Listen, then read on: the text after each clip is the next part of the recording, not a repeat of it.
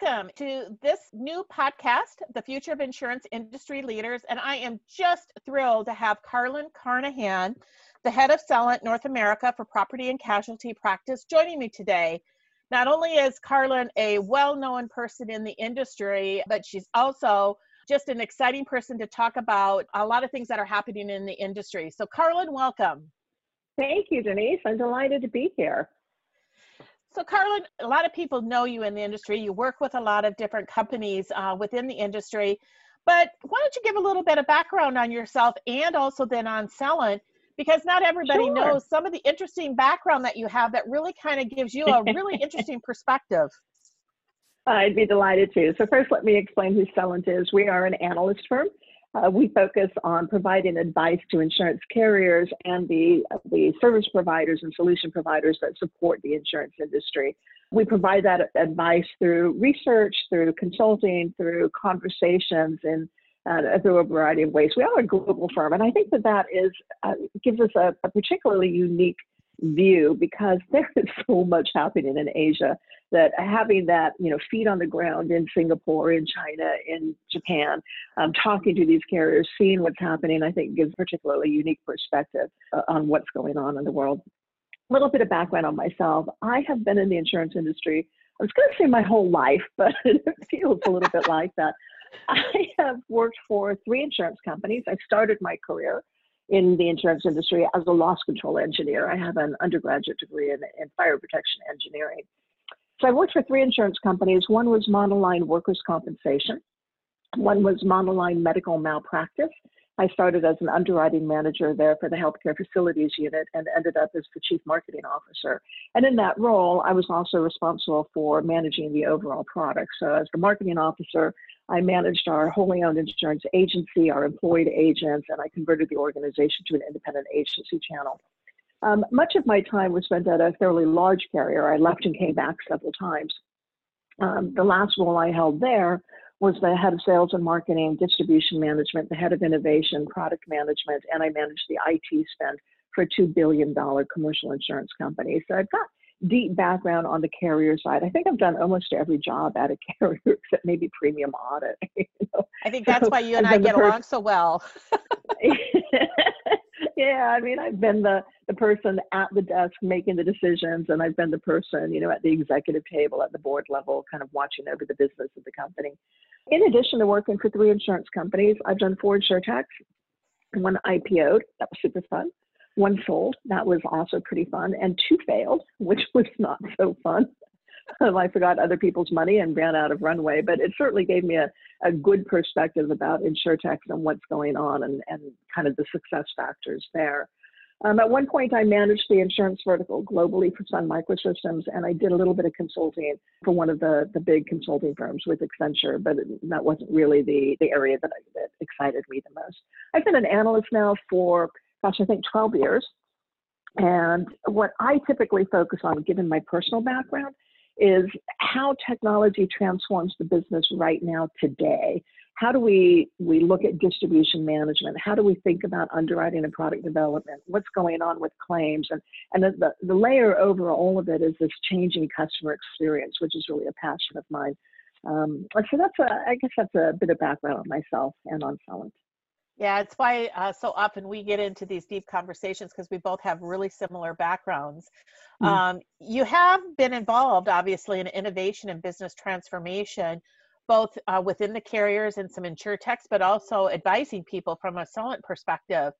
How do you think these have evolved over the last five years, in particular? You know, uh, when the whole insure tech movement came out, when a lot of the what we called emerging technologies really have matured pretty rapidly, when we've introduced some new products, all of that. How do you think innovation and business transformation is changing, and how do you look at it going into the next uh, couple of years? and I want to go back farther than five years ago because innovation, just watching what's happened in the industry, has been completely exciting. Uh, it used to be, and not that long ago, that insurance companies did not want to be innovative. And they would say very clearly, I don't want to be number one. I, I don't want to be number five. I don't even want to be a fast follower. I want everybody else to figure it out. And then when I'm sure that it's safe, then I'll try whatever it is they're doing. And so Risk this idea industry. Of, Well, we are. Our job as the industry is to to choose which risks not to write. our job is to avoid risk. We think of ourselves as risk takers, but we take risks within a, a framework, and our job is to determine when to avoid the risk. And so that is, I think, how the industry had seen itself for many, many long years. You know, there. How could you possibly invent a new product? Why would you want to do innovation? This is very scary stuff. And so it's been quite exciting to watch the industry completely embrace this idea of innovation. And uh, I think initially there was a, a lot of trepidation about, well, how do we do this? How do you even think of a new idea? And a, a lot of very smart people spend a lot of time thinking through how to create processes and frameworks and, and how do we how do we manage innovation? How do we create metrics for this and processes and engage people in a way that that works?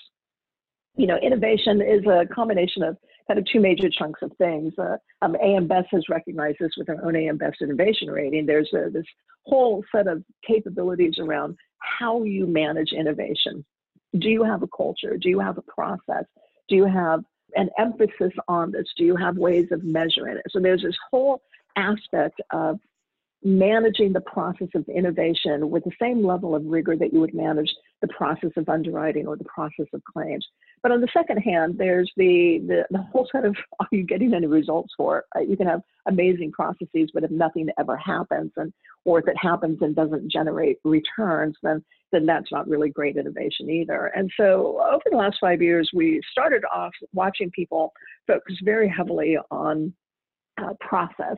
Folks would follow shiny objects initially and realize simply following shiny objects doesn't give you sustainable change, doesn't give you sustainable results. And so we saw insurance companies creating innovation departments and bringing in people from other industries who had a little bit more experience in the process. We saw lots of, of work being done in terms of thinking through not just what are the cool things, but how do you how do you assemble these cool things to solve real problems?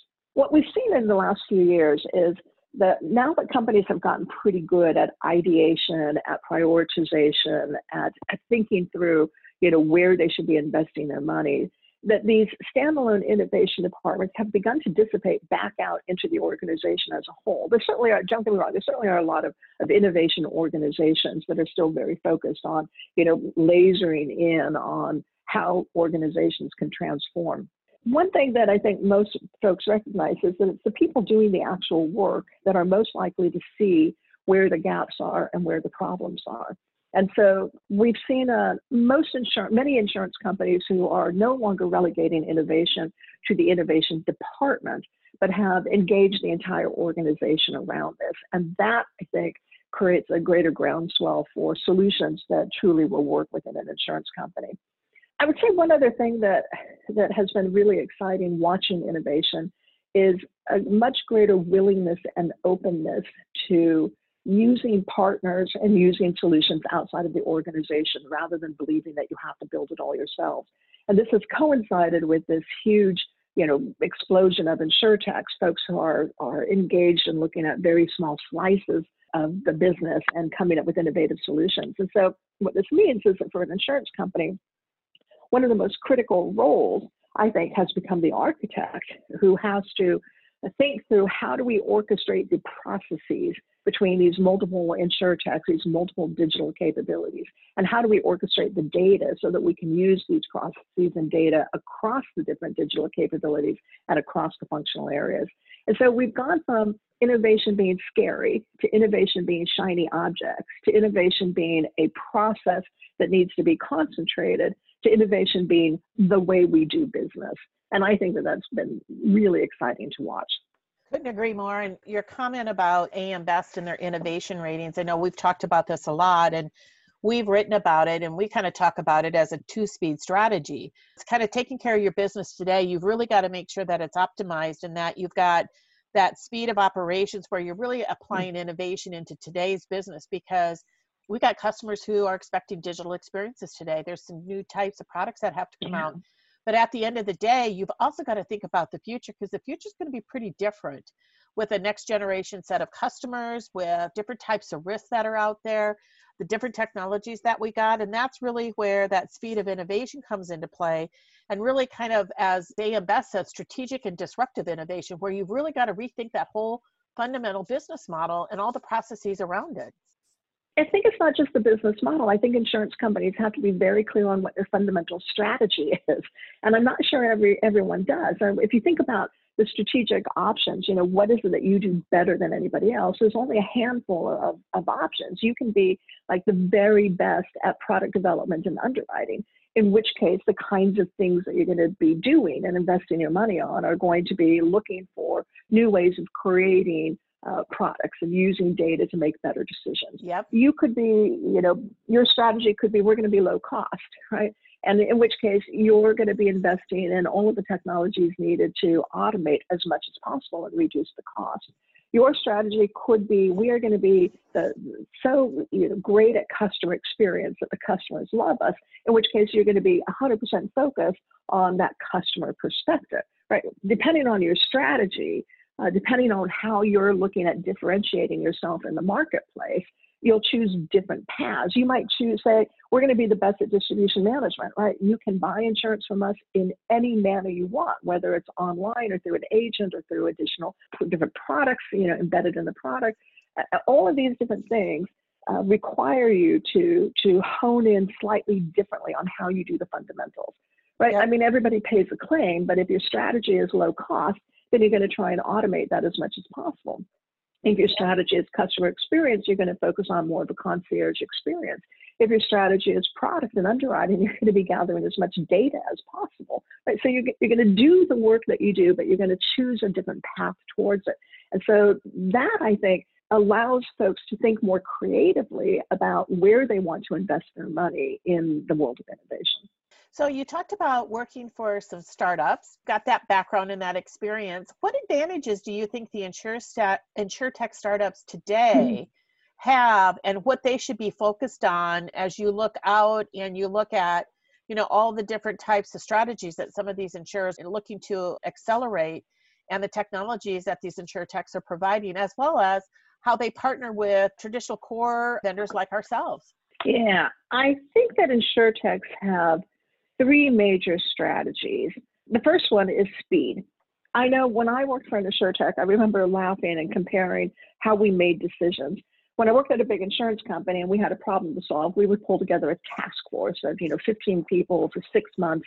And at the end of it, we would end up with multiple big binders that would then go to, you know, a steering committee that would think about whether or not we should implement what we had just come up with. When I worked for a big consulting firm, we would put 30 people on it for a month and we would come out with two binders. Let me just say it, they were really beautiful PowerPoints. And when I worked for an tech, we would run into each other at the water cooler and say, "Hey, this is a problem. Hey, yeah, let's go fix it." And then that afternoon, we would we would we would be on our way. And so this ability to be fast and nimble is a huge advantage. Insurtechs don't see failure as failure they see failure as, oh, this is a, a new way to to not do it, right? Let's try something new.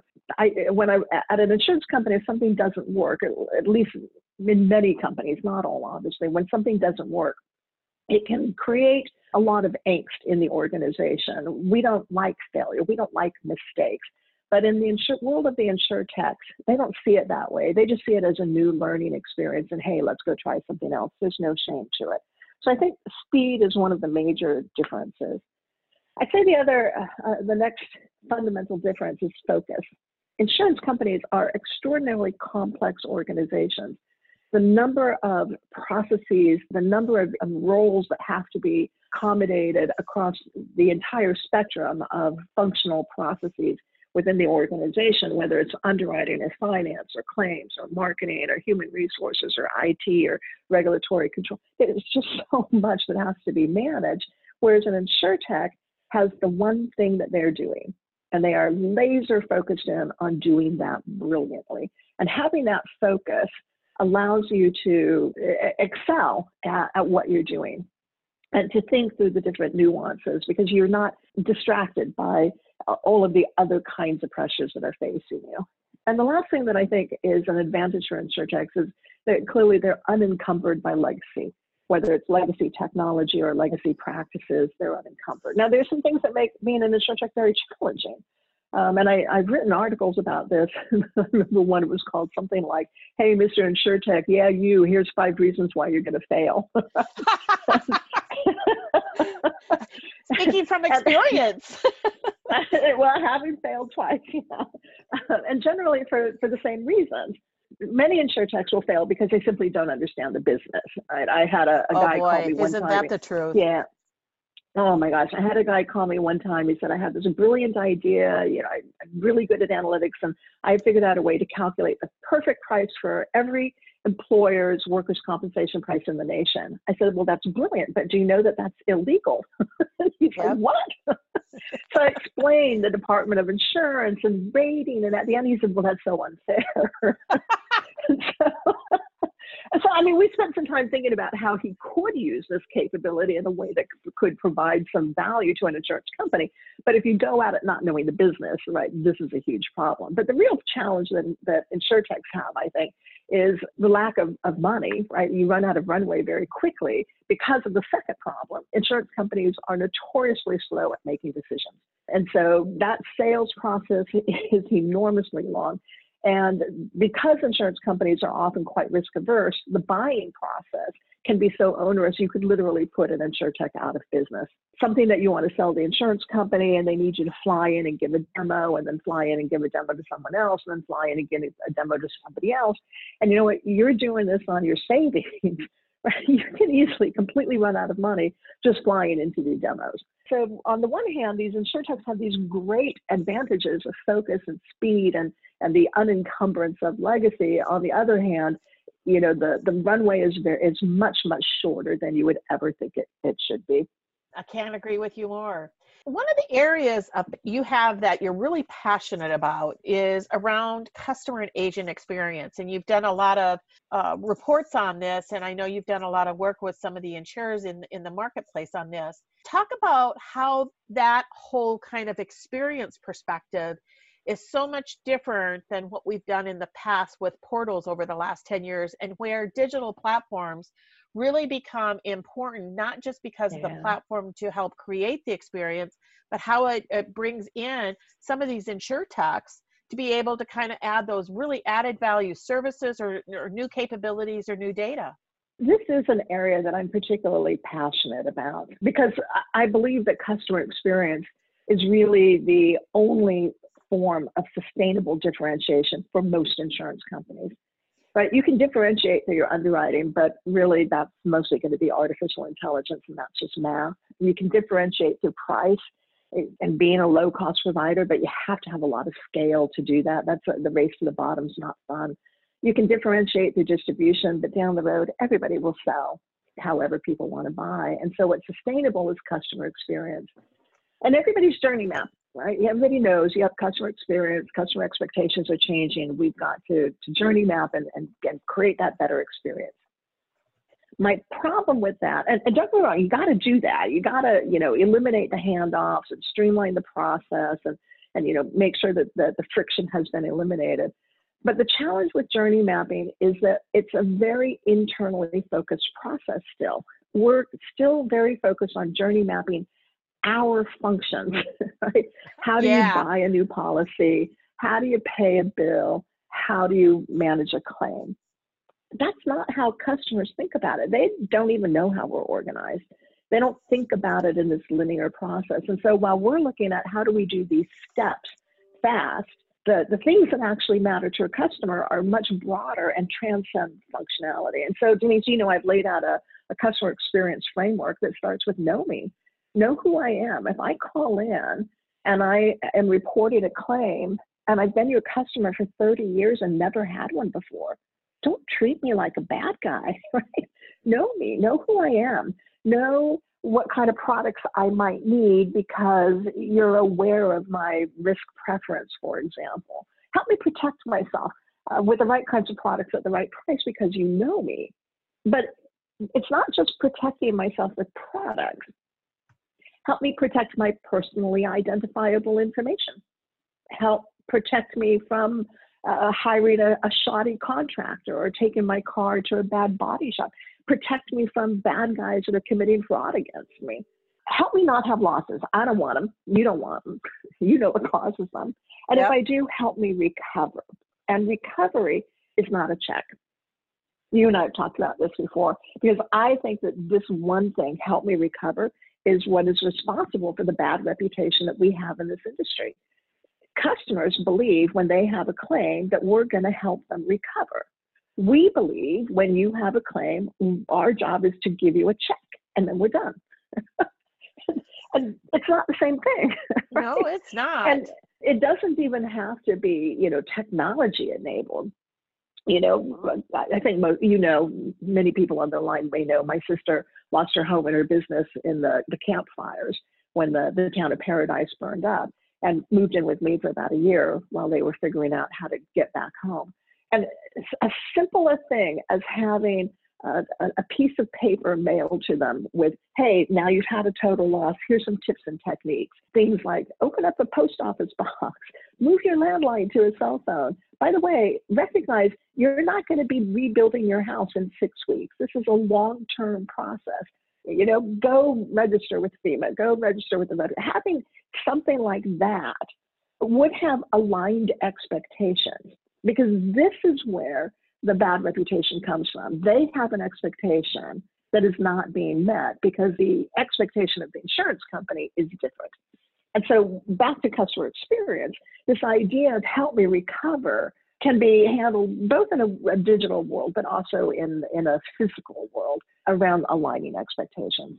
You know, I had a similar experience when we had a, a major hailstorm here in Omaha a few years ago, if you remember, and we had we had a shake a shake roof at that time.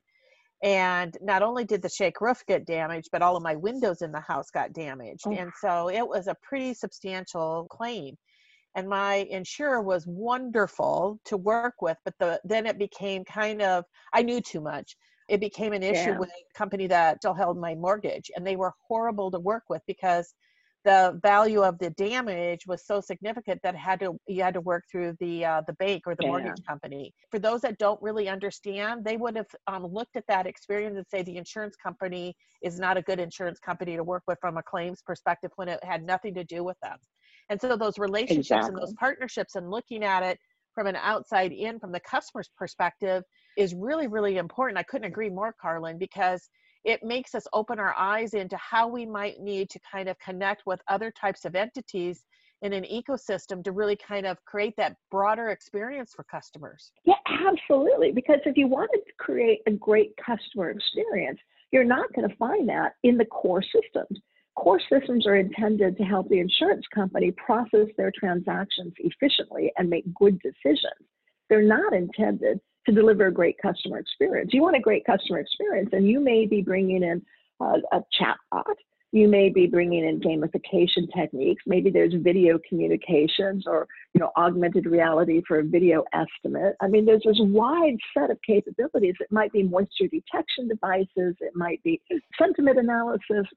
There's this wide set of capabilities that can be assembled to deliver a great customer experience but you're not going to find that in a core system. So the challenge for an insurance company is, well, how do I figure out what these different capabilities are?